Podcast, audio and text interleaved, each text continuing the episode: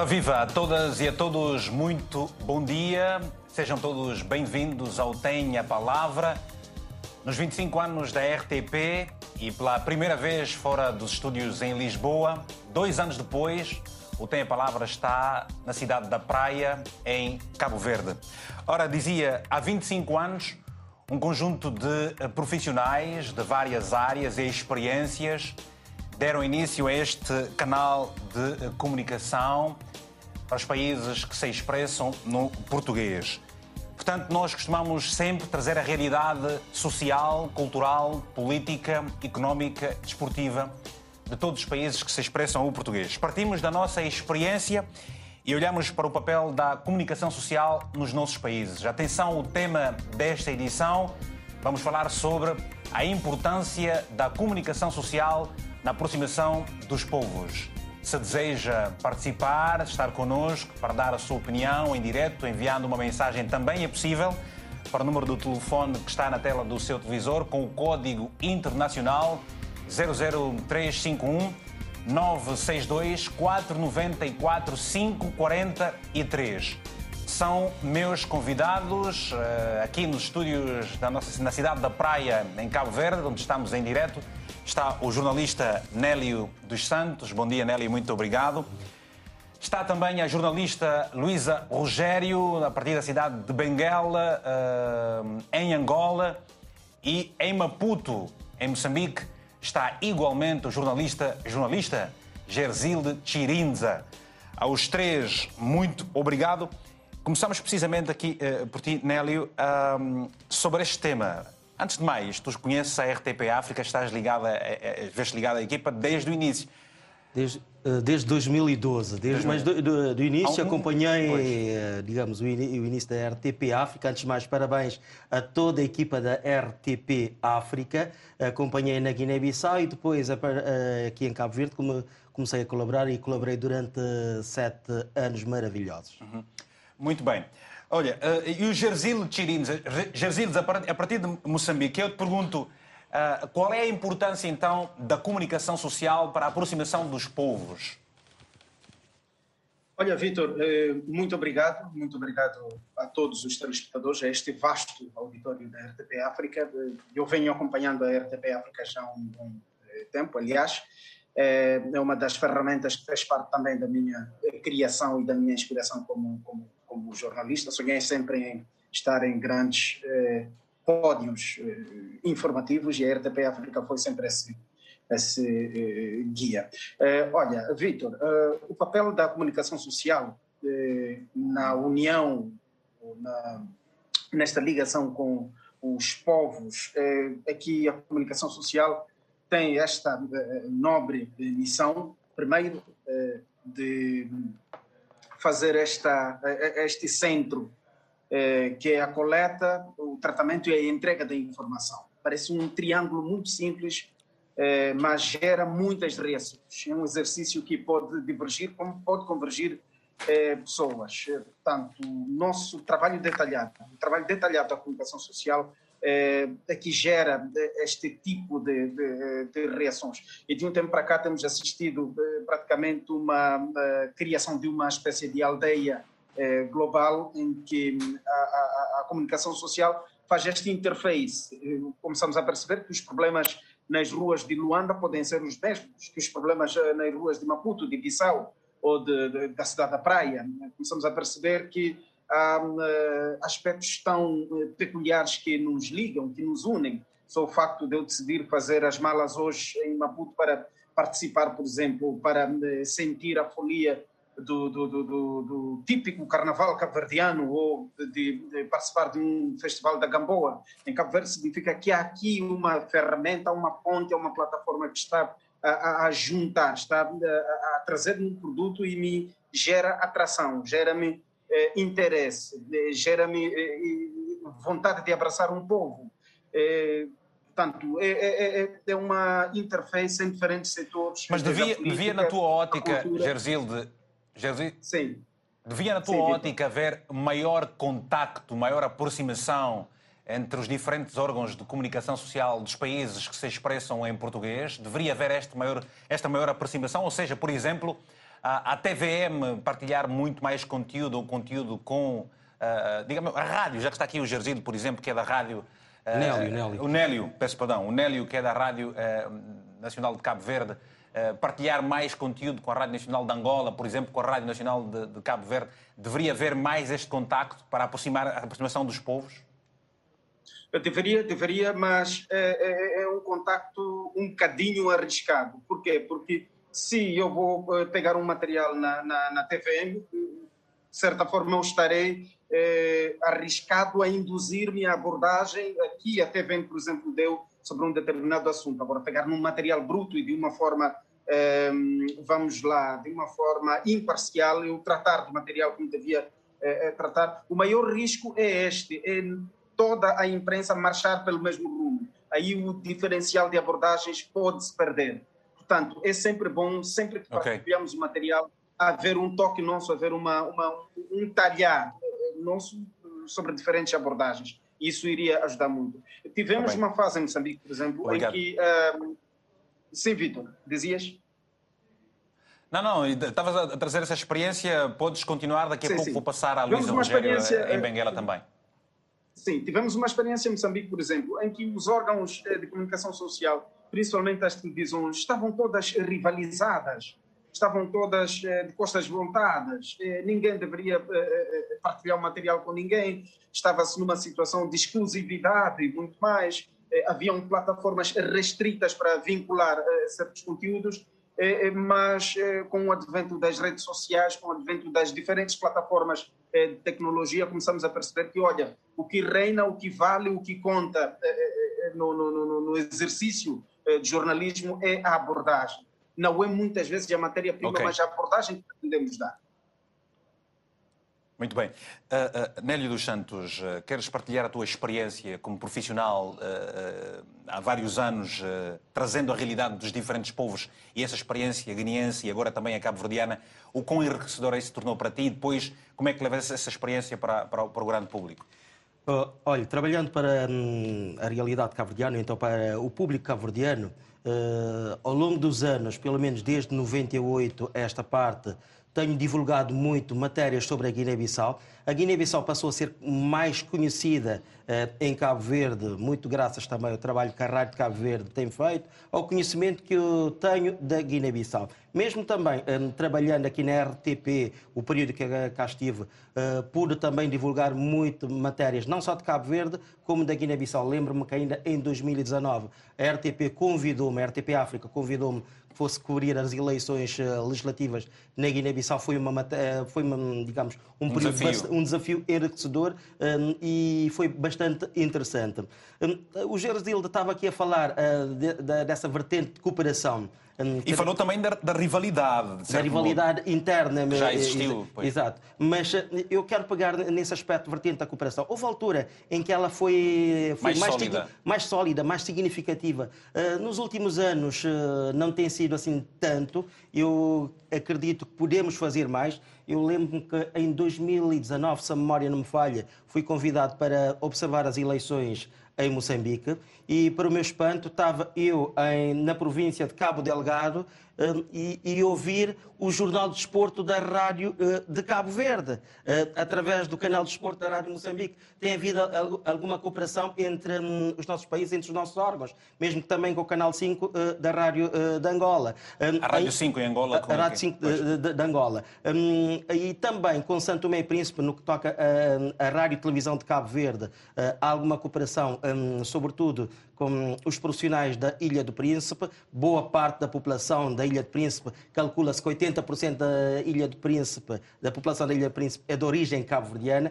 Ano passado ainda, através da Academia eh, da Rádio e Televisão Cabo-Verdiana, recebemos aqui em Cabo Verde alguns profissionais da televisão e da uh, Rádio Difusão Nacional da Guiné-Bissau, e essa cooperação uh, acreditamos nós que vai se intensificar este ano. Há, há perspectivas do reforço dessa cooperação, até no âmbito desses vinte e cinco anos da R T P África. Sabemos nós que os presidentes uh, das televisões uh, dos PALOP, os países africanos de língua oficial portuguesa, estarão aqui, e a oportunidade também para falarmos e ver a forma de estreitarmos essa cooperação. Ou seja, a tua visão é na, vai na perspectiva de, por exemplo, uh, uh, um conteúdo da rádio de Cabo Verde ser emitido na rádio uh, uh, nacional de Angola. Mas há um problema, por exemplo, que se poderá colocar nessa questão em função dos códigos de, de, de, de comunicação. E estamos a falar da aproximação dos povos. Mas eu sei, por exemplo, eu ontem tive o prazer de, de visitar a rádio de Cabo Verde, e obrigado pelo convite, e também a própria televisão cabo-verdiana. Vocês fazem programas em bilingue muitas vezes, ou, ou em grande parte deles, em, em crioulo.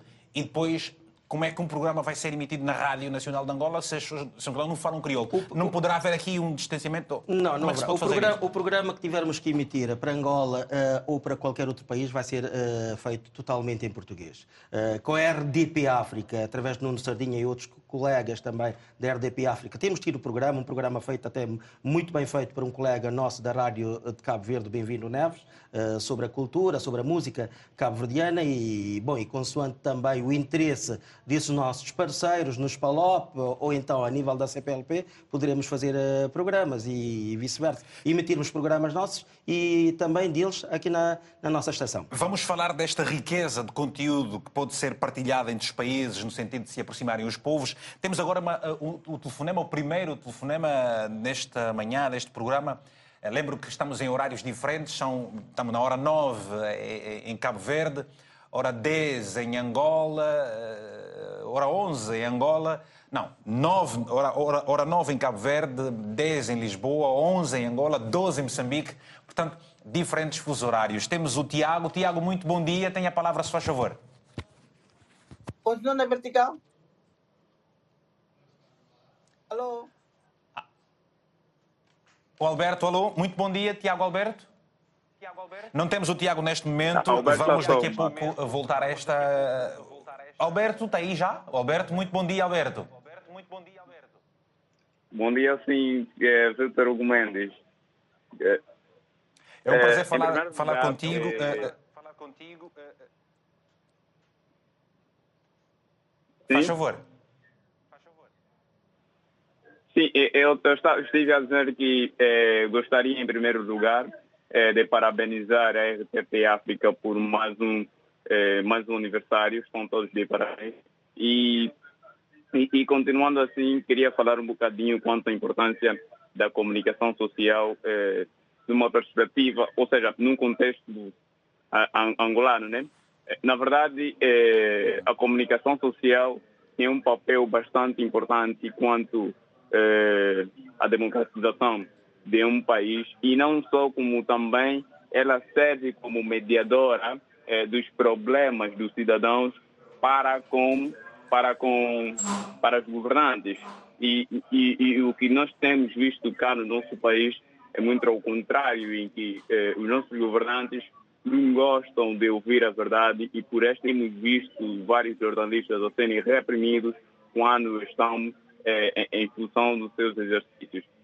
Quando nós, quando nós tivermos uma comunicação social é, bastante centralizada por parte é, do partido no poder, é, não teremos uma democracia é, efetiva e consolidada. E, e só para dizer que também às vezes fico indignado quanto ao papel é, da E R C A, e às vezes me pergunto é, qual é o trabalho, qual é a função que eles têm, que eles têm tem feito, uma vez que os órgãos de comunicação social público têm violado muito eh, quanto àquilo que é a comunicação social no verdadeiro sentido da palavra.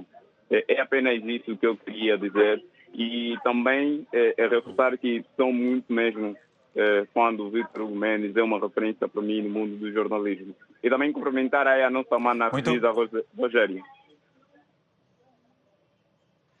Muito obrigado, então, Alberto, pelo seu telefonema. São vinte e cinco anos da R T P África. Ao longo desta semana, um, vários momentos, vários eventos vão, ser, vão acontecer. Portanto, a conferência, há um show musical e muito mais aqui na cidade da Praia, em Cabo Verde. E estamos hoje a falar sobre a importância da comunicação social para a aproximação dos povos, naturalmente, dos povos que se expressam em português. Um, temos vários convidados. Vamos regressar a, a Moçambique, onde está o Gersilde. Dificuldades agora para termos contacto com o convidado de Angola e também uh, com o convidado de uh, São Tomé e Príncipe. Gersilde, uh, há pouco o Alberto fez questão de falar aqui da uh, necessidade de haver uma maior democratização dos meios de comunicação social, no sentido de se aproximarem os povos. É este o dilema com que se debatem os países nesse preciso momento? Sim, sim, Vítor. Em Moçambique, por exemplo, há um boom de surgimento de canais, tanto de, de rádios, televisões, como de imprensa escrita, mas esta é uma espécie de um alerta para uma democratização da liberdade, para a liberdade de imprensa e de expressão.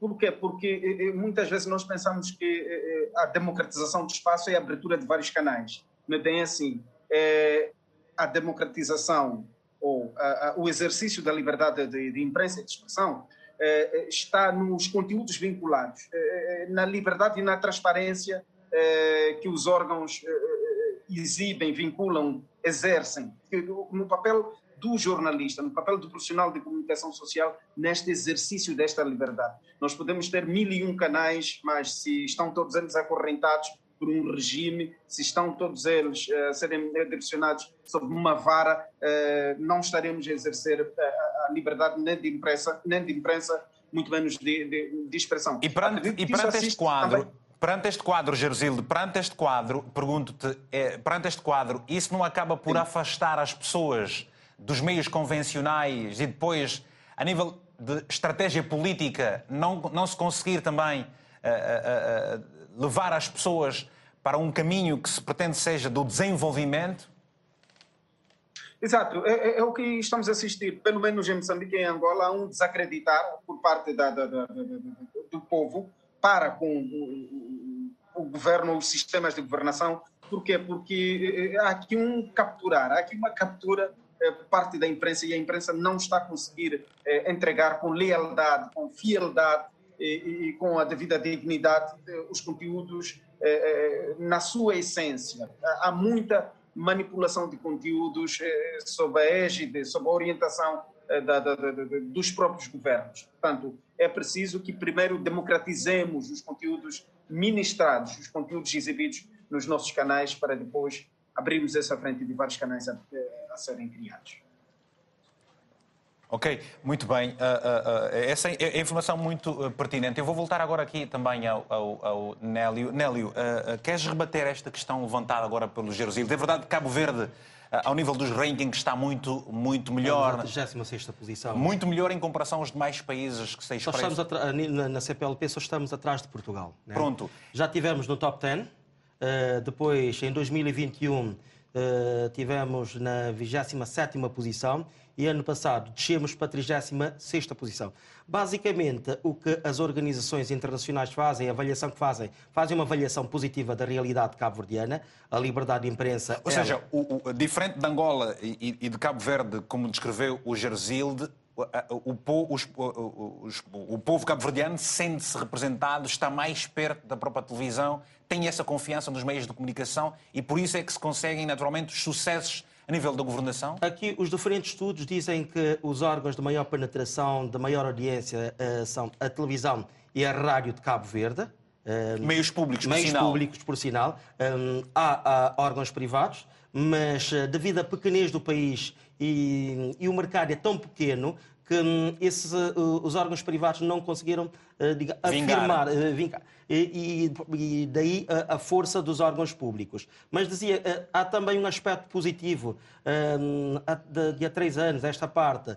Por exemplo, a escolha um, dos, dos diretores dos órgãos deixou de ser uma escolha direta, uh, ou então, se quiser, política. Uma escolha política. Agora, eu, por exemplo, uh, eu fui eleito uh, uh, por um concurso público uh, há ano e meio, como uh, diretor da Rádio Nacional de Cabo Verde. Um, a televisão ainda não conseguiu fazer este processo porque lançaram concurso umas duas ou três vezes, um, não houve concorrentes. Um, mas acredito eu que ao longo deste ano dois mil e vinte e três a televisão terá uh, o seu diretor saído de um concurso uh, público interno. Um, e, bom, e tem sido, tem sido assim. Ou seja, é, é, é fazendo jus aquilo que se diz que a, a, a comunicação social, o quarto poder, e não necessariamente o quarto do poder, uhum. em que, e esta forma de estar em sociedade é um reflexo da democracia de um país? Tem sido um verdadeiro watchdog em Cabo Verde. É só ver alguns jornais cabo-verdianos, por exemplo, A Nação,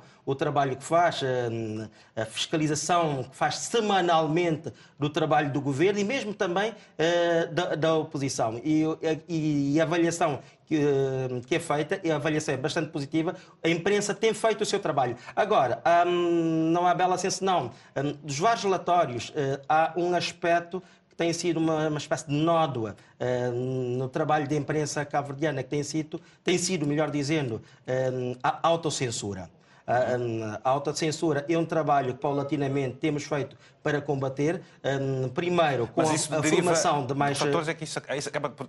Primeiro, temos que dar mais formação, uh, formação especializada aos nossos uh, profissionais. E o segundo aspecto também um, tem a ver com um, a, o próprio empoderamento do, dos nossos profissionais. É, empoderamento em termos um, financeiros, aumentar o salário dos nossos uh, profissionais. Uhum.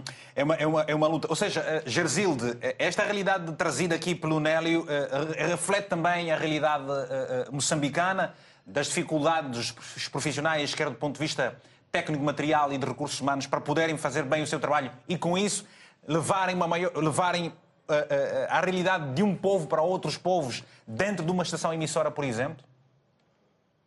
Sim, uh, uh, as estações de, de, dos órgãos de comunicação social ou as redações dos órgãos de comunicação social têm funcionado como uma espécie de estágio, uh, de treinamento para os jornalistas. O que é que acontece? Como é que está a funcionar o, o, o sistema agora da ascensão do, do, dos grandes comunicadores? É que tivemos uma geração que, eh, pelos corredores dos seus sonhos, conseguiu alcançar e conseguiu exercer o seu trabalho, mas temos um grupo, temos uma escola de, de jornalismo que não tem quinze anos, acho, não tem quinze ou vinte anos, e estas, estes jovens são formados nas escolas, mas eh, depois são alocados em redações para formação. São nutridas eh, estas pessoas eh, de informação suficiente e de ferramentas suficientes para, para, para seguirem eh, a carreira. Há treinamentos constantes, há formações fora e dentro do país, eh, mas o papel do jornalista, o dia-a-dia do jornalista é que tem, eh, portanto, eh, formatado, é que tem eh, moldado estes jornalistas. Temos um cenário eh, muito novo no, no, no jornalismo moçambicano. Eh, houve uma geração que cobriu a guerra dos dezasseis anos, eh, portanto a guerra de desestabilização, lá para as décadas de, de oitenta. A visão era uma e única. Hoje temos uma guerra em Cabo Delgado, terrorismo. Eh, começam a surgir eh, novas eh, vertentes, novas abordagens, novos debates sobre como eh, abordar um tema tão sensível que mexe com a soberania do país, que mexe com a informação sensível eh, eh, do país. Como é que os jornalistas eh, abordam este assunto? Já houve várias eh, tentativas de entrada ou de penetração dos jornalistas a Cabo Delgado, por exemplo, e os relatórios são vários e públicos, de jornalistas que foram confiscados de equipamento, jornalistas que foram detidos, até jornalistas desaparecidos, nunca mais eh, eh, voltaram, não se sabe deles. Gersilde, o que é que nós podemos ah. entender? O que, é, o que é que se pode entender do facto de, por exemplo, os governos, alguns governos dos países que se expressam em português, terem essa Sim. dificuldade de lidarem com a imprensa, de, portanto, permitir uma maior abertura à imprensa, onde os profissionais possam exercer uh, uh, com zelo e abnegação o seu trabalho e trazerem a realidade dos países para a, a, as suas diversas audiências,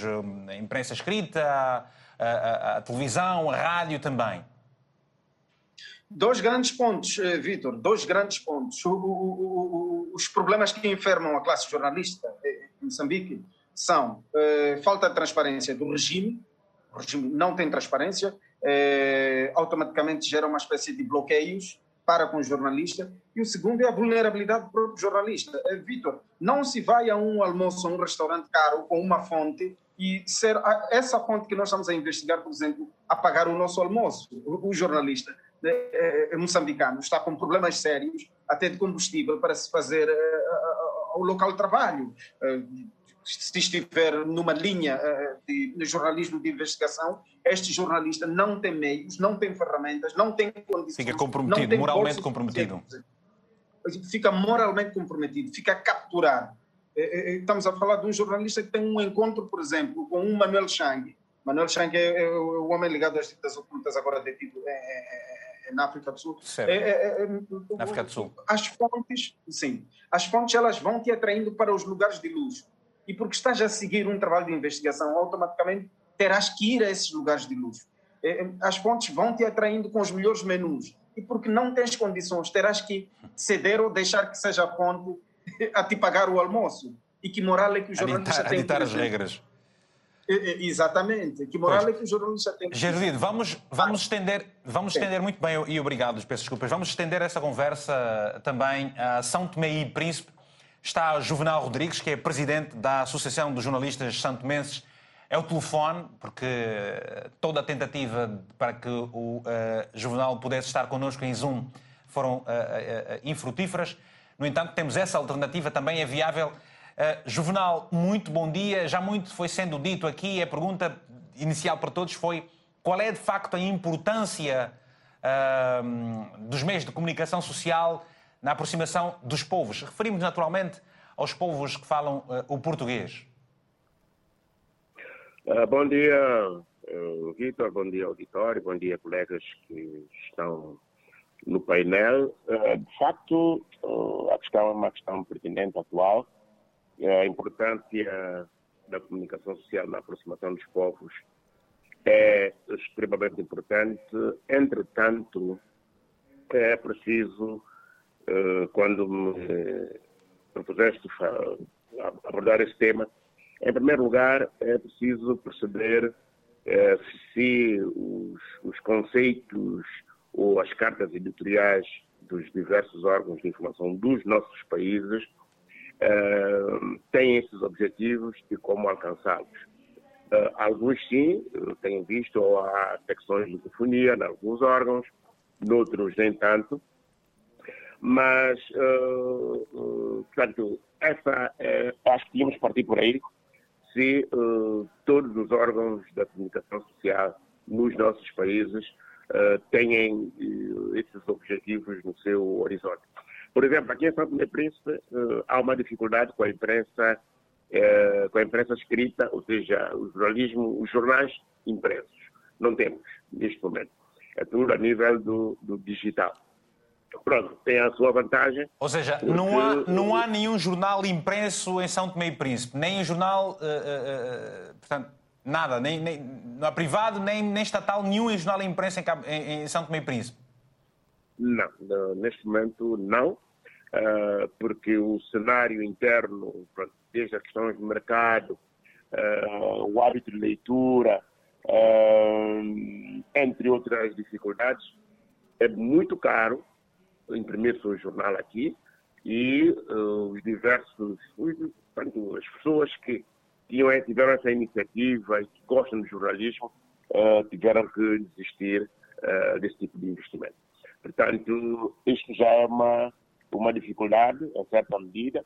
Uh, pronto, há a alternativa dos jornais digitais, mas resta saber quem tem acesso aos jornais digitais. Geralmente, quem tem acesso à internet, É, e quem tem acesso à internet, regra geral, uh, digamos assim, uh, funcionários públicos, talvez até nos seus serviços, podem ter alguma coisa no telemóvel, portanto, entretanto, nem sei, não há nenhum estudo uh, feito neste sentido, para tentar perceber quais são os conteúdos que interessam a, a, a, a, esse, a esse grupo-alvo, uh, o que é que eles investigam, ou o que é que eles procuram, digamos assim. Então, em termos de informação. Uh, por outro lado, uh, nesse momento há, como, como sabe, com as novas tecnologias, uh, há muita informação a circular e isso vai exigir, caso houvesse esse, essa decisão por parte dos, eh, dos órgãos, sejam eles públicos, sejam eles eh, privados, eh, fazer um jornalismo de muita qualidade para, de certo modo, fidelizar ou, portanto, angariar um certo público, leitor, ouvinte ou, ou, ou, ou espectador. Entretanto, eu acho que uh, ultrapassado esse problema, se for ultrapassado esse problema, uh, há algumas, há um, aliás, há uma outra dificuldade que eu, na minha opinião, uh, em termos gerais, na análise que eu faço uh, dessa toda essa situação e tendo uh, em conta o tempo em que eu estou na profissão, uh, nós ainda uh, dependemos muito daquilo que são as fontes ocidentais, ou seja, das grandes, das grandes agências. Só para dar um exemplo, agências. Nós estamos a falar sobre Moçambique e o Cabo Verde. Uh, geralmente essas informações surgem por, através dessas agências, mas raramente temos o cuidado de tentar entrar num site ou, uh, de, de, de, de Cabo Verde ou de Moçambique, ou de um jornal uh, moçambicano, para tentar perceber Uh, qual é a abordagem desse tema, deste assunto, uh, no, naqueles países. Ou seja, eu parto do princípio, que concordarão comigo, quanto mais variada forem as fontes, então o conteúdo pode ser muito mais interessante. Então ficamos nessa coisa do dia a dia, uh, passando o tempo, e aquilo que chega, dentro faz uma, uma análise crítica, a gente praticamente consome. Então é preciso uhum. eh, criar, creio, uma, uma outra cultura, digamos assim, a nível dos nossos países, uh, para encontrar essa, essa, essa abordagem, essa interação. Eu sei a primeira... Obrigado, Juvenal. Primeira... Este, este, este enquadramento, obrigado por este enquadramento uh, uh, da realidade de São Tomé, porque está uh, uh, Nélio ontem, uh, com o diretor da, da televisão, me e falamos das dificuldades. Um grande abraço ao... Eu não vou chamar Juvenal, vou chamar Juju, é o meu grande amigo, eu e ele tivemos cinco bons anos uh, juntos na Alemanha, num outro órgão uh, internacional, um, e então e temos muita cumplicidade, uh, partilhamos o mesmo gabinete durante três anos, aprendi muito com o Juju, um, devo aqui uh, até...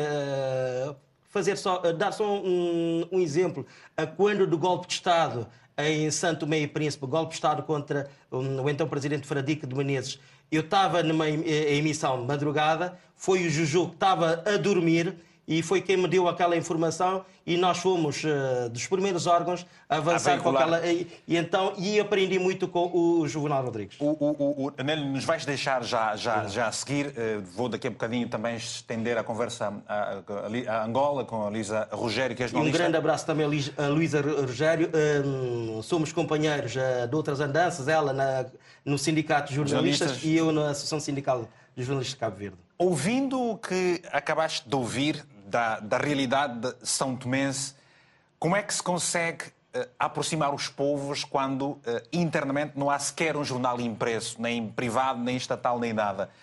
Uh, como é que se conseguirá, como é que, como é que a, a classe política deverá perceber uh, uh, que por aí não se vai conseguir desenvolver, por aí não se unem os povos, por aí o caminho não é o mais certo? Eu acho que através dos nossos órgãos, através de nós, os jornalistas, nós também podemos fazer esse trabalho. Vamos esquecer os políticos. Os políticos fazem o trabalho deles, mas também é preciso que nós, por exemplo, através da R T P, né? A R T P pode ser a ponte que une os nossos países nessa cooperação. Um, e podemos fazer muita coisa a, a nível da cooperação, tendo R T P como o, o pilar uh, disto. Mas também a, a cooperação bilateral pode funcionar uh, forte. A Rádio Nacional de Cabo Verde, a Rádio Nacional de Angola, quem diz também a Televisão de Cabo Verde, a Televisão de São Tomé e Príncipe e por aí fora. E, e é preciso... Que, uh, uh, Mas isso, una, esta questão un... não, não, não deixa, de certo modo, limitado o jornalista, ou seja... As questões básicas de proximidade não ficam mais complexas de serem abordadas quando realmente há essas dificuldades a, a, a nível material, financeiro, com as fontes realmente, como se, como se está a dizer aqui? Mas é, é que se conhecermos a realidade de cada um, nós podemos ir uh, colmatando uh, as lacunas uh, do outro. Uh, se o meu irmão em casa não tem, como se diz na Guiné, o arroz e eu tenho um saco de arroz, posso dar alguns quilitos de arroz a, ao meu irmão e amanhã vice-versa. Então, eu acho que essa cooperação tem de funcionar, né? E, e para irmos colmatando o déficit, digamos, do, dos nossos parceiros. Uhum. Nélio, muito obrigado por estes minutos aqui no, no, no Tenho a Palavra e partilhando essa tua experiência, naturalmente, todos os anos em vários órgãos e conhecendo estes profissionais que aqui estão também a partilhar connosco a experiência. Vamos continuar. Eu vou rapidamente passar aqui algumas mensagens e depois vamos ouvir também as palavras da Luísa Rogério sobre a importância da comunicação social na aproximação dos povos. Vamos ter aqui já as mensagens para passar as primeiras para os nossos telespectadores. Vamos então a estas mensagens aqui, porque são várias as pessoas que nos chegam e que dizem Uh, o, que, o, que, o que pensam. Eu não tenho aqui a mensagem no, no, no retorno, portanto, vou, vou rapidamente à Luísa Rogério. Luísa, Luísa Rogério, muito bom dia.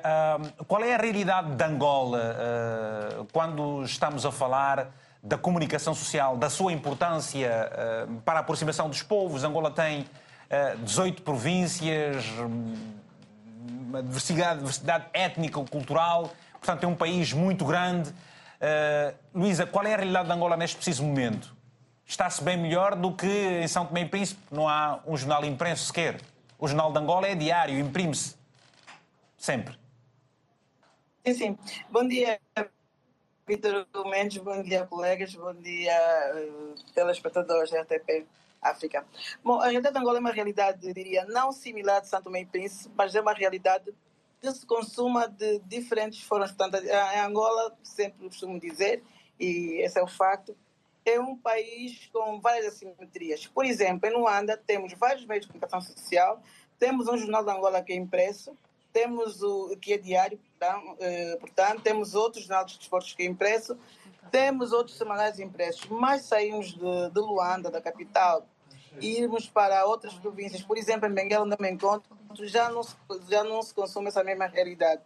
Embora existam órgãos regionais, todos eles titulados pelas edições de novembro, pela edições novembro, novembro, perdão, que é a dona do Jornal de Angola, o facto é que noutras províncias isso não acontece. Há províncias de Angola onde só existem meios de comunicação social públicos, portanto, a T P A, o Jornal de Angola, a Rádio Nacional de Angola ou a Rádio Provincial, dependendo da, da localização.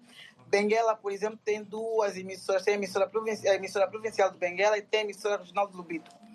Mas, eh, dizia, muitas assimetrias em Angola, portanto, temos de fato um país, não há duas, mas há muitas velocidades. Daí que tenhamos, por exemplo, uma Luanda, capital, que está mais próxima de outras realidades, Uh, e outras províncias que são, infelizmente, a maior parte das províncias do país, onde a informação, a comunicação social ainda é direcionada, uh, se preferimos, a uma velocidade. Portanto, nesse contexto de profundas diferenças, é muito difícil nós falarmos de uma comunicação social que possa cumprir realmente o seu papel. Que não mais é do que informar e também formar, tendo em conta o nível de iliteracia dos nossos países. Falo particularmente de Angola, que é muito acentuado. Portanto, em Angola, o meio de maior comunicação é a rádio, que chega a todo o país. A todo o país, no local mais distinto, mais recôndito, se quisermos imaginar, a Rádio Nacional chega por intermédio das suas emissoras provinciais ou regionais ou mesmo locais, que não, que não devemos confundir com rádios comunitárias. Nós não temos rádios comunitárias. Temos rádios locais. Pois, Luísa Rogério, como se cumpre o público de informação? Não é...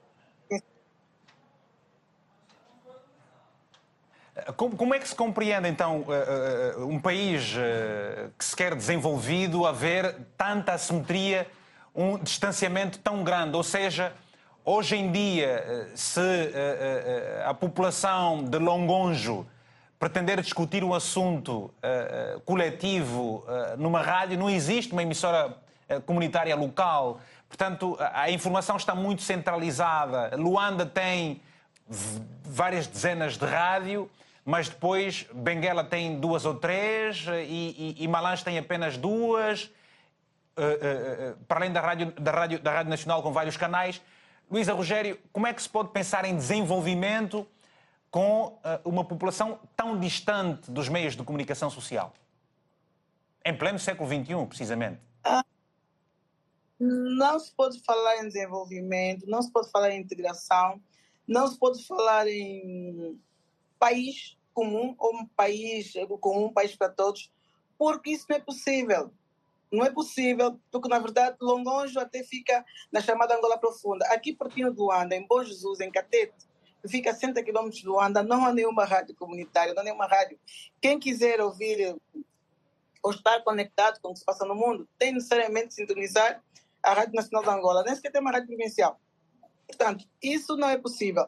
Há mudança de paradigma, passa o rigor do termo, que virou um bocadinho o lugar comum, fruto dos acontecimentos políticos em Angola. Mas se quisermos realmente mudar, é necessário que haja políticas públicas. Tudo passa por políticas públicas.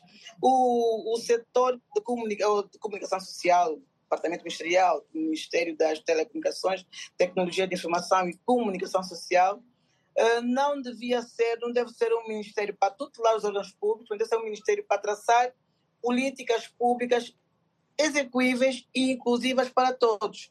Porque, se virmos bem, na nossa, na nossa, nas diferentes leis do ordenamento jurídico angolano, o Estado tem responsabilidades. As responsabilidades não se limitem, quando digo Estado, quer dizer o governo executivo que gera os meios do Estado, não se limitam a, a, a controlar, com, muito, com as devidas aspas, os meios de comunicação social públicos, que, na verdade, prestam serviço de comunicação social pública ou deveriam prestar. Devia ser para traçar políticas públicas, políticas inclusivas, e isso passa pelo fomento dos meios privados. Portanto, nós falamos em pluralismo, mas é aqui em Angola, quem tem condições, quem tem meios para abrir uma rádio privada, para abrir uma televisão privada? Quase ninguém.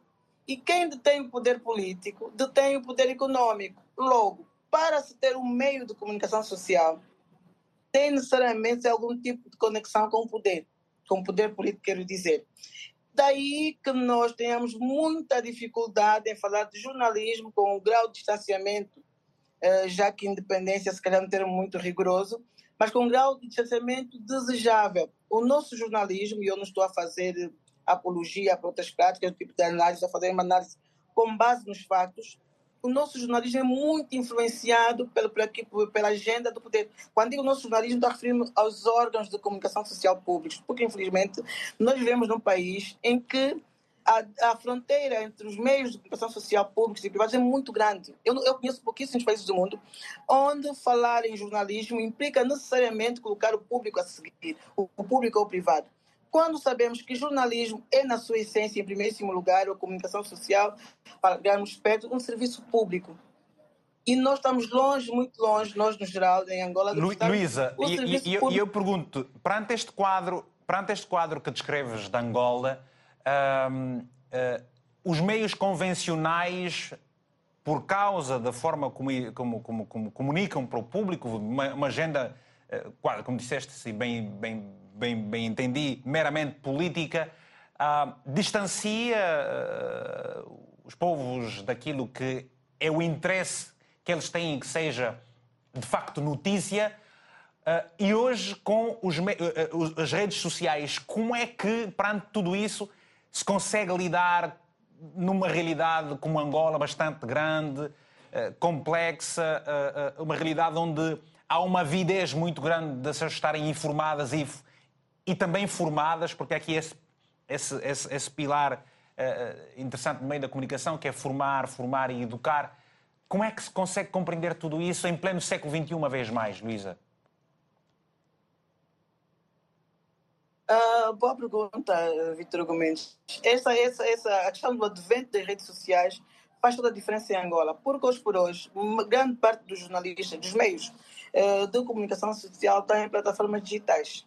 Portanto, há muitos portais informativos uh, e que são realmente registados como meios de comunicação social. Há muitos jornalistas que já exercem a sua forma, uh, o seu trabalho, uh, por intermédio das meios, dos meios de comunicação social, das redes, ou, portanto, das redes sociais, melhor dito, que funcionam cada vez uhum. como meios alternativos. Uh, a bom rigor, as, as redes sociais deviam servir de pistas, mas, na verdade, elas vão, vão se sobrepondo cada vez mais aos meios convencionais. Deixe-me rapidamente dar um exemplo. A Angola tem cerca de três mil eh, jornalistas, aproximadamente três mil jornalistas inscritos eh, na Comissão da Carteira e Ética, que é a ordem que atribui, que atribui carteiras aos jornalistas, que habilita e atribui carteiras profissionais. Uhum. Desses jornalistas, aproximadamente quinhentos, sub, uh, uh, reparemos, quinhentos, exercem a profissão, não exercem a profissão em meios convencionais, exercem em plataformas digitais. Portanto, esse é um indicador de que, se não houver uma solução eh, viável, e uma vez mais vou usar o termo execuível, uh, uh, a verdadeira comunicação social deverá ser transposta para as plataformas digitais. Não digo não necessariamente as redes sociais ou os meios, ou os, os, os grandes, as grandes plataformas uh, via portais. Por quê? Porque o, os meios convencionais são caríssimos. Televisão, rádio, mesmo agência de, de imprensa, uh, são extremamente caros. Com um portal, basta ter, estarmos conectados à internet, ter a internet que mais ou menos vai funcionar em todo o país, e ter alguns jornalistas inscritos. Aí está. Também se coloca a questão ético-deontológica, porque muitas vezes quem, quem exerce jornalismo via portais não é tão rigoroso em termos de observância daquilo que são as chamadas regras de ouro da profissão. Portanto, eh, às vezes, como se diz, nós, eh, quando encontramos as, as, as respostas, mudamos as perguntas. Quer dizer, estamos diante de um problema complexo, de um problema extrema, de, eh, cuja execução é de extrema dificuldade. No setor da comunicação social em Angola, está, do meu ponto de vista, muito longe de cumprir o seu papel, que é basicamente comunicar, informar, conectar, okay, fazer com que todos os povos sejam interligados. Obrigado, Luísa Rogério, por esta descrição da realidade angolana. Nós estamos hoje a falar aqui sobre a importância da comunicação social para a aproximação dos povos. Lembro que estamos na semana em que a R T P África vai comemorar vinte e cinco anos da existência, portanto, vários profissionais de várias áreas, ao longo de todos esses anos, têm tentado trazer para si, caro telespectador, uma informação isenta, com toda a credibilidade, portanto, aquilo que são as regras mais básicas e normais do exercício dessa profissão. Juntou-se a nós aqui o Paulo Julião, que é delegado da Agência Lusa em Cabo Verde. Paulo, muito bom dia. Bom dia. Bom dia. Oh, Paulo, vamos conversar sobre essas diferentes perspectivas uh, do trabalho de um jornalista, olhando para a realidade cabo-verdiana, mas obviamente com reflexos para os demais países. No entanto, temos para já um telespectador que se junta a nós também uh, ao, ao telefone. Alô, muito bom dia. É o Nilvo Bacurin, está em Bissau, na Guiné-Bissau precisamente. Bom dia.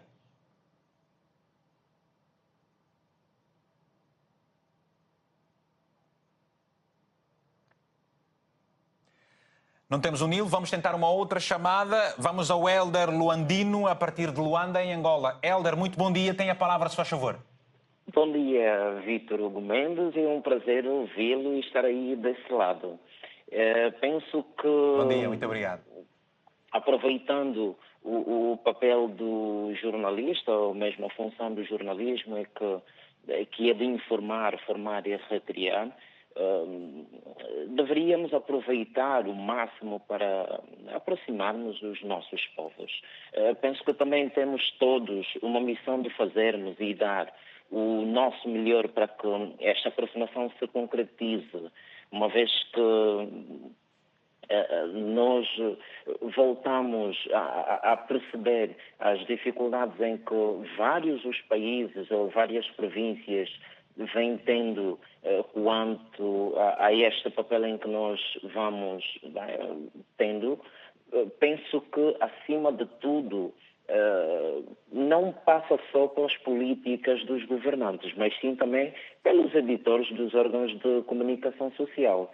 Nós hoje estamos mais ávidos a cobrir assuntos políticos e esquecemos-nos de outras matérias, esquecemos-nos de outras pautas. Penso que os editores também dos órgãos de comunicação social têm muito que ver nesta questão. Eu não compactuo muito por tudo em que eu vou acompanhando, que fui acompanhando até agora, pelos que me antecederam e falaram muito bem, não é? A própria Luísa Rogério, que volta e meia vamos falando sobre este quesito.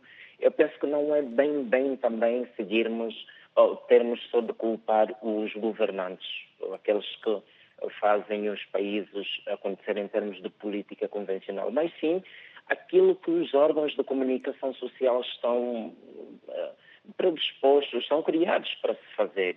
Nós conseguimos observar que existe uma dificuldade total naquilo que é a comunicação social a nível nacional. Isto não é só em Angola, mas também em vários países de África, porque eu já fui uh, a países daqui vizinhos, e não só, como, por exemplo, países que falam a língua portuguesa, e nós conseguimos observar isso. Existe uma ligação que se faz ao mundo do teatro, ao mundo do desporto, por exemplo, quando há jogos. Nós conseguimos observar de que até moçambicanos fazem relatos para Angola. Exemplo, se me permite, a Rádio cinco, por exemplo, tem esta conectividade.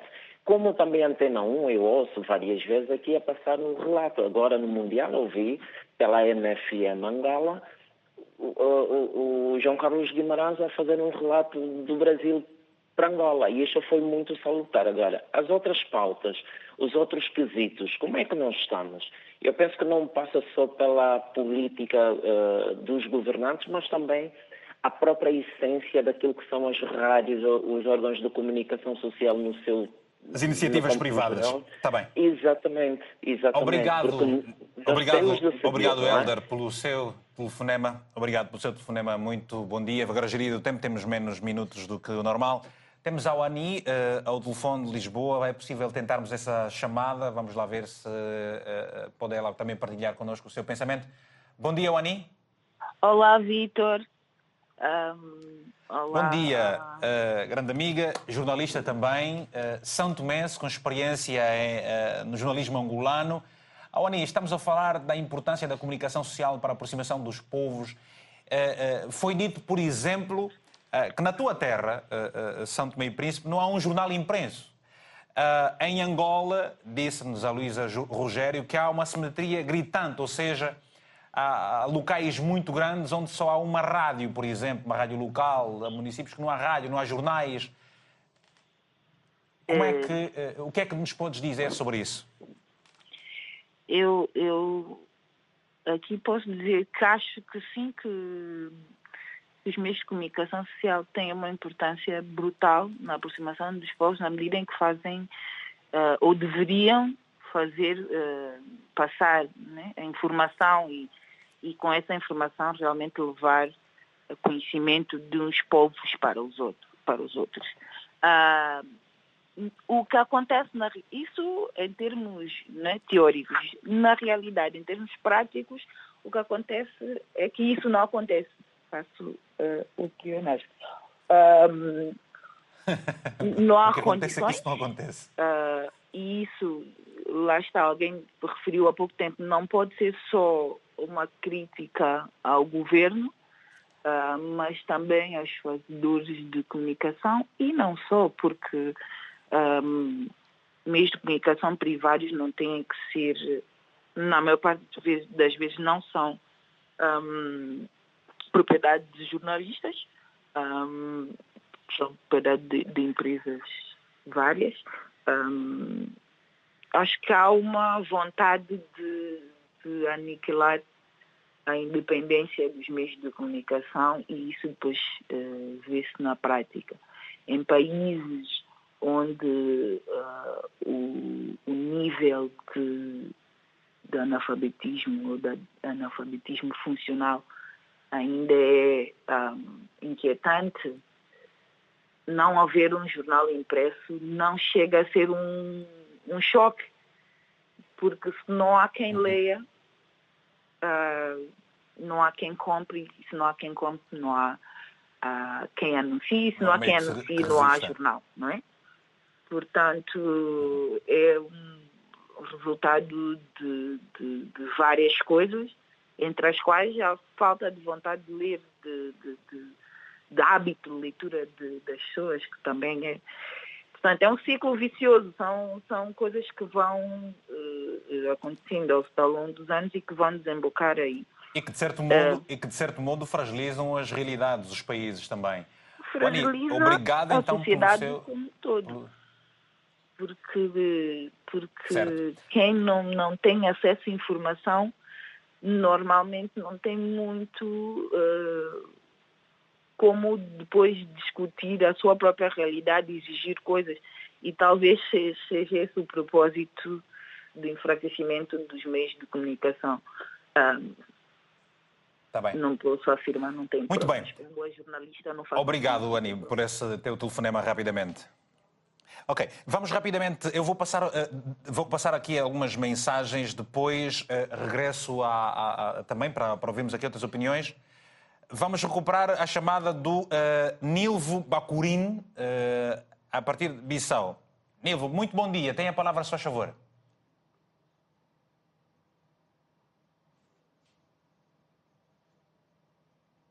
Alô? Não, não, é, não é possível.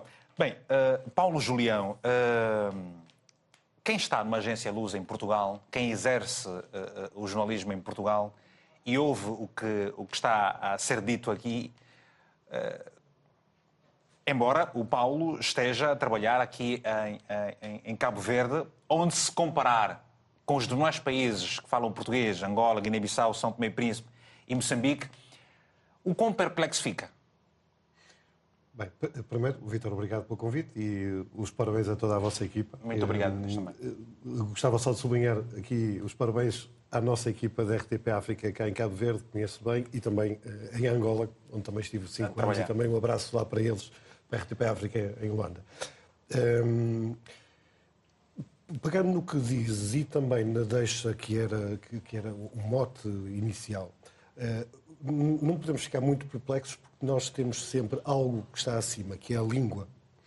E o papel que todos nós temos tido, enquanto jornalistas, nesta difusão, e nesta difusão de conteúdos, de informação, está sempre subjacente à língua.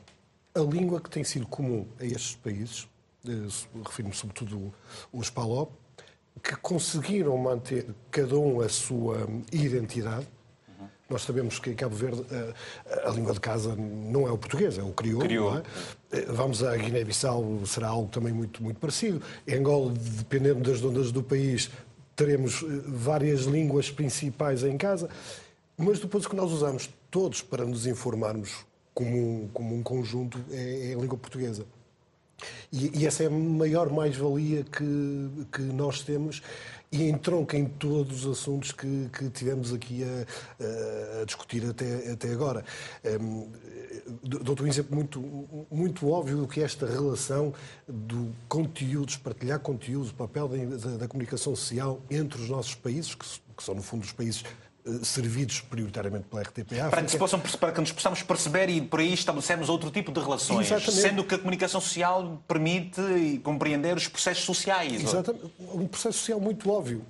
Eu, em Portugal, sou de uma terra no norte, Viana do Castelo, que quem esteve atento foi muito afetada pelas chuvas. Eu ontem estava num evento aqui em Cabo Verde e há um membro do governo que vem ter comigo e pergunta-me como é que está a situação das chuvas em Viana do Castelo. Como é que chega esta informação aqui? Exatamente esta partilha comum de informação entre os nossos países. Ora, sendo que existe uma limitação gritante uh, uh, nos demais países, em que os jornalistas estão atados para o, o, o exercício do seu trabalho, como é que se, como é que é possível trazer esse reflexo dos países, das cidades, uh, uh, num, num ambiente destes, tão inóspito, onde em muitos casos não existe, não é, não é possível exercer a profissão de forma isenta, porque não há meios, não há, não há, não há investimento, não há interesse, talvez. Esse é, esse é um problema que em, vale, em várias escalas já afeta todos os nossos países, de Portugal a Cabo Verde e Angola. O exemplo de Cabo Verde, há pouco ouvi a questão da autocensura. Por sinto, exemplo? Sinto que existe, assim, uhum. Mas não será o, o problema da autocensura de... de, de apenas de temer consequências por alguma matéria que se está a desenvolver ou não. O, o, vejo que o problema está um bocadinho mais além. É, estamos a falar de redações já muito envelhecidas e que, de facto, podem questionar se... Todos nós temos aquela, aquela matéria que pensamos, avançamos com isto, não avançamos, isto vai criar problemas, não vai. Genericamente, todos nós passamos por isso, depois acabamos por avançar, normalmente. Não é? Aqui, com redações muito envelhecidas, que é o caso, esse problema é mais grave, porque... São pessoas que estão a dois, três anos, quatro anos de, de reforma. Uh, vão desenvolver o quê? Meter-se em chatices, literalmente é isto que pensam. Uhum. Uh, Sempre se têm de correr qualquer risco, não é? Com, com, com uma idade já avançada, avançada que não é... Uh, uh, Fiquei, de alguma forma, até chateado com alunos meus aqui da Universidade de Cabo Verde, que consideravam que cinquenta anos era um jornalista já velho. E eu estou a falar de sessenta anos, por exemplo, já estão mais próximos da reforma. E está totalmente errado. São aqueles que mais sabem. Pois. São aqueles que mais sabem. E, portanto, nós temos que também passar essa mensagem. A questão é, não há meios. Redações envelhecidas, pouca gente, poucos meios humanos... Uh, a obrigatoriedade, que é outro problema, de cumprir, de, de dar relevo à, à agenda oficial. Porque depois também são órgãos públicos, não é? Também fazem um serviço público. Não sobram não, não sobra meios para, para, para as restantes atividades, para as restantes coberturas. Portanto, é tudo isto junto que depois leva a estes cenários, que é o maior problema que eu vejo de Cabo Verde, que é pois. Essa autocensura, falta de meios e envelhecimento das relações. E é por aí que a gente vai uh, uh, continuar. Vamos até São Tomé e Príncipe. Estamos a perceber, caros telespectadores, as diferentes dinâmicas dos países que se expressam em português relativamente à comunicação social. Ora, a comunicação social é importante, de facto, na aproximação dos povos. Esse é o nosso tema. No entanto, o que está a ser dito aqui é que existem inúmeras limitações. E como é que estas limitações acabam por emperrar o desenvolvimento de cada um dos países se não se conhecem as suas próprias realidades? Ou seja, quem está em Angola, na província, e particularmente em Malanja, minha terra, não consegue perceber o que é que pensa alguém que está no Cunene, porque não houve, não, não, não há partilha de, de conteúdo. Ou, por exemplo, como é que os angolanos vão compreender e conhecer os cabo-verdianos se não existe uma partilha de, de, de informação sobre os meios de comunicação social convencionais? Eu vou agora rapidamente ao Juvenal Rodrigues, que está ao telefone. Como dissemos há pouco tempo, por várias razões técnicas não foi possível estar também por Zoom. E depois vou a Moçambique, onde está o Gersilde. Juvenal, eu lhe pergunto, uh, há um risco muito grande de levar-se muito tempo para se recuperar a qualidade do trabalho que vocês costumavam fazer, que a geração do Juvenal aprendeu a fazer e como faz ainda hoje, sendo que por agora não existem condições para se exercer a profissão como, como, como, como, diz as, como dizem as regras? A Vítor, é assim, uh, eu sempre penso que há, que há alguma solução, alguma saída. Uh, é verdade que os retratos que foram feitos, uh, eu concordo com eles, mas eu acho que é nossa responsabilidade, é nossa função uh, romper ou tentar romper com certas situações. A primeira, a primeira, o primeiro aspecto nesse que eu quero dizer, e nós todos profissionais sabemos disso, que é, o jornalismo é muito exigente. E então, uh, se é muito exigente, nós temos que estar a estudar, uh, atualizar-nos permanentemente. Este é um primeiro fator. Agora, resta saber, mesmo uh, aqui em São Tomé e Príncipe, a escola de jornalismo está a dar os seus primeiros passos, etc, etcétera. Uh, eu, quando comecei no jornalismo, por sinal, até em Portugal, no Jornal da Capital, não havia faculdade de jornalismo, formei-me depois em Cuba, etcétera. Mas, é, com aquilo, com o andar dos anos, o que eu uh, constatei é que é preciso que nós uh, continuemos a atualizar-nos, a estudar uh, uh, praticamente uh, todos os dias. Portanto, os profissionais têm que ter essa consciência, não podem acomodar-se, digamos, uh, naquilo que que é aquilo que, que, que é dito nas universidades. Aliás, esse conceito de objetividade, de imparcialidade, tudo isso, hoje, para mim, eu estou a questionar tudo isto. Portanto, eu, eu falo, não sou, não sou eu, suponho, chego à conclusão que nós devemos uh, abordar essas questões com, com, com um outro olhar. E, e, e, e, nesse aspecto, temos que encontrar soluções. Portanto, não faz muito sentido um, falarmos de... Estamos aí a lamentar e sem encontrar soluções. O Nélio dizia uma coisa que, é, que, que eu, em certa medida, que, é, que eu acho que é, em certa medida, aquilo que subscrevo, uh, mas talvez com uma outra, uh, com outro acréscimo. Poderíamos uh, tentar, entre nós, os profissionais, os órgãos, sejam públicos, privados, sejam uh, da, da, da imprensa digital ou da imprensa uh, privada, uh, dos jornais impressos, não sei como podíamos encontrar uma, um cesto, um bucket, uma bolsa, ou um, um fundo, onde podia depositar lá os conteúdos dos nossos países. Mas eh, conteúdos eh, que, de facto... Eh, Mas não havia, não havia já... Eu, eu, eu posso, posso não me lembrar de estar errado no número que me venha... Havia, acho que era a Pana, Pana, Pana Press, não era? Que era uma agência africana de partilha de conteúdo, se não estou em erro... Mas a Pana Press, a Pana Press funciona, já agora que tocou na Pana Press, uh, funciona um pouco como as agências normais hoje. Uh, no fundo, até, em certa medida, em alguns casos já estão, uh, para ter acesso a conteúdo, tem que se pagar. Eu entendo. E nós, nós, nós próprios, certo. Eu pergunto, eu falo sobre a questão de São Tomé e Príncipe, que eu conheço um pouco melhor, se nós recorremos à Pana Press uhum. para tentar perceber o que é que existe de conteúdos uh, do, dos nossos países, entre outros, né? E quando estamos a falar de, de matérias uh, internacionais. Portanto, então, eu suponho que tá a nível, a nível dos, dos, uh, dos países uh, de língua portuguesa, por Fala exemplo, podia-se tentar encontrar uma forma, uh, um nicho, onde os conteúdos não era preciso, eventualmente, fazer conteúdos exclusivos para Para, para, essa, para essa bolsa, chamemos assim, ou para esse fundo de conteúdo. Muito bem. Mas a, aqueles Obrigado, conteúdos Juvenal. Que fossem uhum. publicados nos nossos países, que tivessem em conta essas questões de desenvolvimento, essas preocupações de desenvolvimento, as soluções que os nossos países, alguns dos uh, que estão a ser encontradas para resolver este aquele problema, poderia servir, eh, portanto, para se introduzir nessa, nessa, nessa bolsa. Então, O, era preciso, depois, que os órgãos em cada um dos países criassem espaço para aproveitar esses conteúdos. Portanto, acho que isso pode ser uma solução relativamente barata, sem, sem, sem, Obrigado. Sem grandes complicações. E exemplo, né? Todos devemos ousar para testarmos as nossas capacidades e, naturalmente, trazermos as inovações que são de todo pertinentes para aquilo que se pretende em termos de desenvolvimento. Ora, vamos rapidamente aqui a algumas mensagens que nos foram enviadas pelos nossos telespectadores nos mais variados pontos do mundo.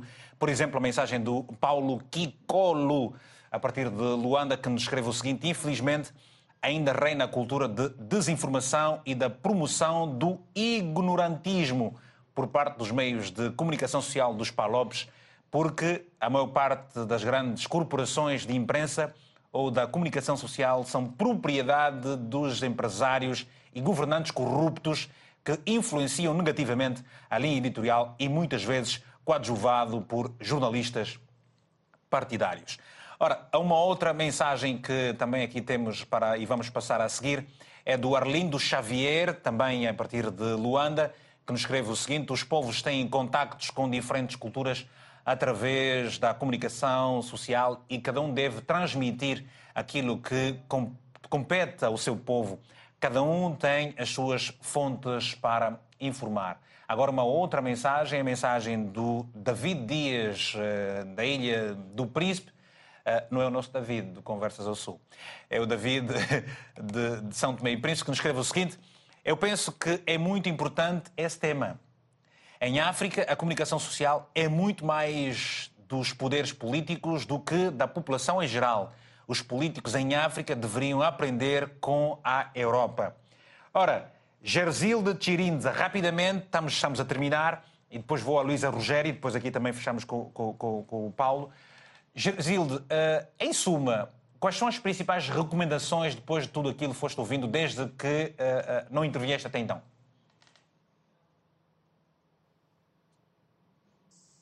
Vítor, uh, houve aqui uma oscilação do internet. Se uh, repetir já a questão, eu, eu volto a reter. Não, pergunto uh, quais são as principais recomendações. Uh, uh, uh, olha, uh, não, temos, uh, não temos essa perspectiva das enormes dificuldades Uh, em que os jornalistas uh, uh, vivem para exercer uh, uh, o seu trabalho. Portanto, a todos os níveis já há uma uh, dificuldade tremenda.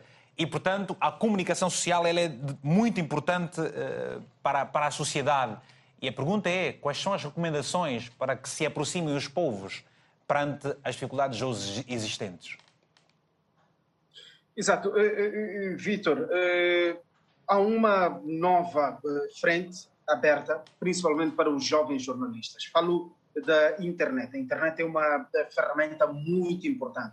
Olha, com as limitações, com os processos burocráticos que os nossos governos têm para licenciar, para monitorar os conteúdos transmitidos no, no, no, nos nossos canais, a internet vem aqui como uma grande solução, uma plataforma para a exibição dos nossos conteúdos. A título de exemplo, eu estou a coordenar agora uma equipa que é meramente online, produzimos o conteúdo de forma responsável e a, a internet é a principal plataforma, tanto, tanto no Facebook como no YouTube, e não estamos, não estamos a ter problemas de, de, de, de represálias técnicas, não há ameaças de cassação aqui de, de, de licenças, e os jovens jornalistas podiam fazer o mesmo. Olha, a internet não é o símbolo. Mas a pergunta é, como é que eles vão sobreviver? Portanto, como é que eles vão sobreviver, sendo que, por exemplo, quem está em Angola não consegue ter uma página monetizada do Facebook ou do YouTube, a menos que tenha os dados preenchidos a partir de um outro país, como Portugal, por exemplo. Como é que estes, estes jornalistas, que exercendo a profissão via dos blogs e tudo mais, eles vão, vão, vão sobreviver? Tem que ter um mecenas, por exemplo, um patrocinador? É, exato. É, é sempre bom optar por patrocínios. Esteve também o, o convidado anterior a, a, a, a abordar algo parecido com uh, parcerias público-privada. Uh, olha, uh, nós podemos partilhar conteúdos, por exemplo, com um canal angolano, com um canal cabo-verdiano, um canal, porque, por incrível que pareça, os jornalistas são todos solidários. Partilha de conteúdo é a coisa muito mais importante. E com o vincular dos conteúdos, seguramente que aparecerá sempre algum mecenas, aparecerá sempre alguém para dar suporte. Olha, que fique claro que as parcerias com a imprensa não podem, de certa forma, minar o exercício liberal que os jornalistas têm ou que a comunicação social assim okay. se caracteriza.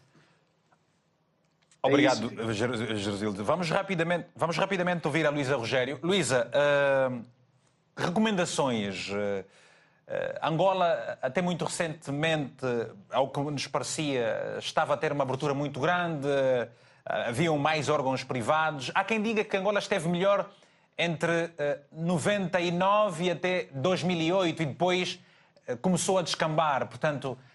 Quais são as recomendações e o, e o que é que se pode esperar do futuro, Luísa, perante o quadro que foi aqui uh, descrito? Uh, obrigada, Vítor Gomes. A Angola realmente esteve melhor no período anterior, esteve melhor na, na, de dois mil e dezassete a dois mil e dezanove, depois voltou a fechar-se completamente para a comunicação social.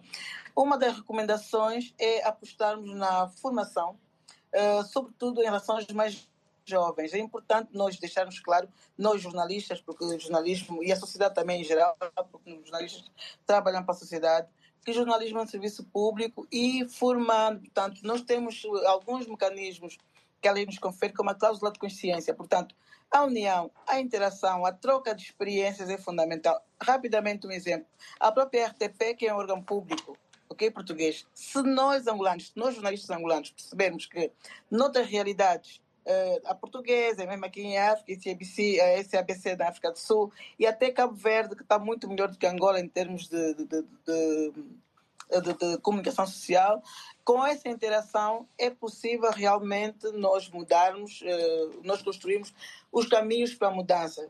Também é necessário que uh, o jornalismo feito via plataformas, via... Uh, redes sociais, via plataformas digitais, tenham suporte de patrocinadores.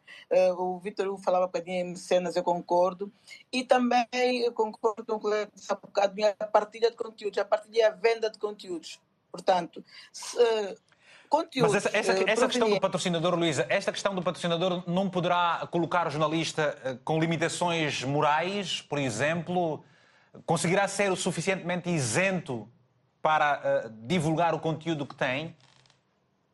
É uma boa pergunta, mas patrocinadores não poderão ser quaisquer patrocinadores. Por exemplo, não pode ser uma cervejeira, não pode ser uma... Portanto, não podem ser determinados... Não, não, não, os patrocinadores não deverão ser... Deverão ter um perfil bem definido. Uh, podem ser, por exemplo, fundações que não tenham fins, fins lucrativos, podem ser fundações que tenham, que tenham como instituições, não necessariamente fundações ou apenas fundações, mas que tenham como, algum, como objetivo o fomento da mídia, o fomento do conhecimento e a partilha de informação. Porque, claro, se for um patrocinador que seja um empresário, por exemplo, um grande empresário, naturalmente vai poder condicionar, vai querer condicionar, como já aconteceu em Angola. Em dois mil e dez tivemos recordados, alguns órgãos fecharam, acutilantes, o Semana Angolense o, o, eh, e outros jornais fecharam porque simplesmente os patrocinadores disseram que já não queriam continuar a associar a sua marca àqueles jornais porque, sabemos todos, tinham conteúdos incômodos. E então, e por outro lado, havia Beijo. outros patrocinadores que se eh, punham dinheiro, mas queriam condicionar. Quando o patrocinador quer condicionar, naturalmente não temos jornalismo, estamos muito distantes uh, do, do, da isenção, do rigor e da necessidade incontornável de apuração dos factos oh. de exaustão. Uh, não é fácil, mas voltando a, a, ao tema... Do, é um caminho. Do, do, do, do, é um caminho, é um caminho que passa necessariamente pela troca, necessariamente também pela troca de experiência. Como é que Cabo Verde consegue? Como é que Guiné-Bissau consegue ter rádios comunitárias acutilantes?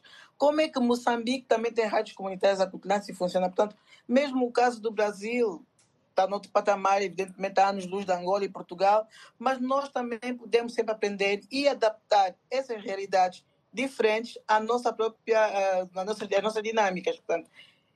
Ter uma noção da realidade tá, é um bom momento. Obrigado. Rapidamente, eu vou tentar, vamos tentar gerir, mas é gerir. Se o Virgílio conseguir uh, uh, expressar aqui os seus pensamentos sobre o tema em trinta segundos, tem a palavra neste momento. Virgílio, bom dia. Sim, bom dia. É, pelo partido de Angola, província do Bié, no que toca à importância da comunicação social na aproximação dos povos, eu digo, na nossa, olhando para a nossa realidade angolana, é um fator importante, né? É, pois que este, se, olhar, se olhássemos para a realidade de um, de um comunicólogo, é um fator importante na aproximação dos povos. Mas, na nossa realidade, aqui a comunicação é manipulada pelos Estados. No entanto, vamos ver que aqui há uma deformação por parte daqueles que praticam a própria comunicação social, visto que a comunicação não chega aos povos, tal como deveria ser exercida. No obrigado. Entanto, é... Obrigado. Obrigado. Olha, obrigadinho, portanto, deve ter que ser curto, estamos a terminar. Olha, temos aqui mais duas mensagens, rapidamente vou passar essa mensagem. A primeira é do Adriano Labrincha, a partir de Benguela, em Angola, que nos escreve o seguinte: temos bons profissionais na comunicação social, com boas ideias, pena que os nossos governos não libertem a comunicação social. Ora, que é essa mensagem. Depois, uma outra mensagem para terminarmos, este rol de mensagens, e aliás estamos a terminar o programa também, é do Gonçalves Lolek, que está em Xinde, Zambésia, Moçambique. A comunicação social tem um grande impacto na aproximação com os povos, mas em Moçambique os meios de comunicação apenas se concentram nas cidades, deixando de fora as zonas recônditas onde há situações críticas para, por exemplo, para uh, serem analisadas e resolvidas por intermédio destes. Por exemplo, aqui em Xinde não existe jornal impresso. Ora, uh, uh, uh, uh, uh, Paulo, um quadro muito negativo até para a imagem dos próprios governos também. Uh, terminar recomendações com a experiência que tens de uma realidade diferente como a portuguesa, estás a trabalhar aqui em Cabo Verde, onde está muito melhor nos rankings também. Está, mas tem problemas, e exatamente pois. para... O Cada um a seu nível, claro. Né? Mas para... há aqueles que são inaceitáveis, por exemplo, o caso da Angola, que tem outras condições. Uh, teria condições para fazer muito melhor. Melhor, claramente. Uh, Cabo Verde uh, não tem de uma forma, mas tem de outra. Vou dar um exemplo muito concreto de algo que... não é o facto de estar a querer destacar a Lusa, mas é algo que nós estivemos a desenvolver nos últimos tempos e estamos em fase de operacionalização, que é disponibilizar conteúdos eh, gratuitamente às rádios comunitárias de Cabo Verde. Eh, áudios e textos. E, portanto, só isto faz uma diferença brutal, e estamos a falar de, de, de toda a geografia internacional. Certo. Então, só isto faz uma diferença brutal, por exemplo, desde logo o combate à, às fake news, por exemplo. Por exemplo. Porque passam a ter acesso, ou que era incomportável para eles pagarem um serviço de uma agência internacional, mas passam a ter uh, acesso a esses conteúdos. Portanto, este mas pode ser o é caminho. Uma via. Paulo Julião, uh, Juvenal Rodrigues, Gersilde Chirindza, uh, Luísa Rogério, os nossos convidados deste painel. Quero agradecer a amabilidade que tiveram em se juntar a nós e também o Nélio dos Santos, que esteve aqui no princípio do programa. Obviamente, a todos os telespectadores que enviaram mensagens e ligaram para nós. Muito obrigado mesmo. Ficamos por aqui. Há dois anos começámos este programa em Lisboa e pela primeira vez estamos a emiti-lo a partir da cidade da Praia, em Cabo Verde. Há vinte e cinco anos começou este projeto R T P África e aqui em Cabo Verde uh, uh, se está a comemorar exatamente estes vinte e cinco anos de existência da R T P África, um canal feito uh, com muito humor e para si por vários profissionais.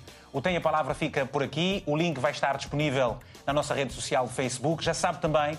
Temos o nosso podcast e, temos, e vai, pode ver e rever este programa logo à noite, às vinte e duas horas de uh, Lisboa. Muito obrigado. Quanto a nós, ficamos mesmo por aqui. Em nome de toda esta vasta equipa que se deslocou a Cabo Verde e também os colegas aqui de Cabo Verde, por exemplo, os cameramen que estão aqui, são todos cabo-verdianos. Naturalmente, essa interação é sempre possível. Obrigado. Para si, em especial, e no final de cada programa, fica sempre um abraço africanamente fraterno. Muito obrigado.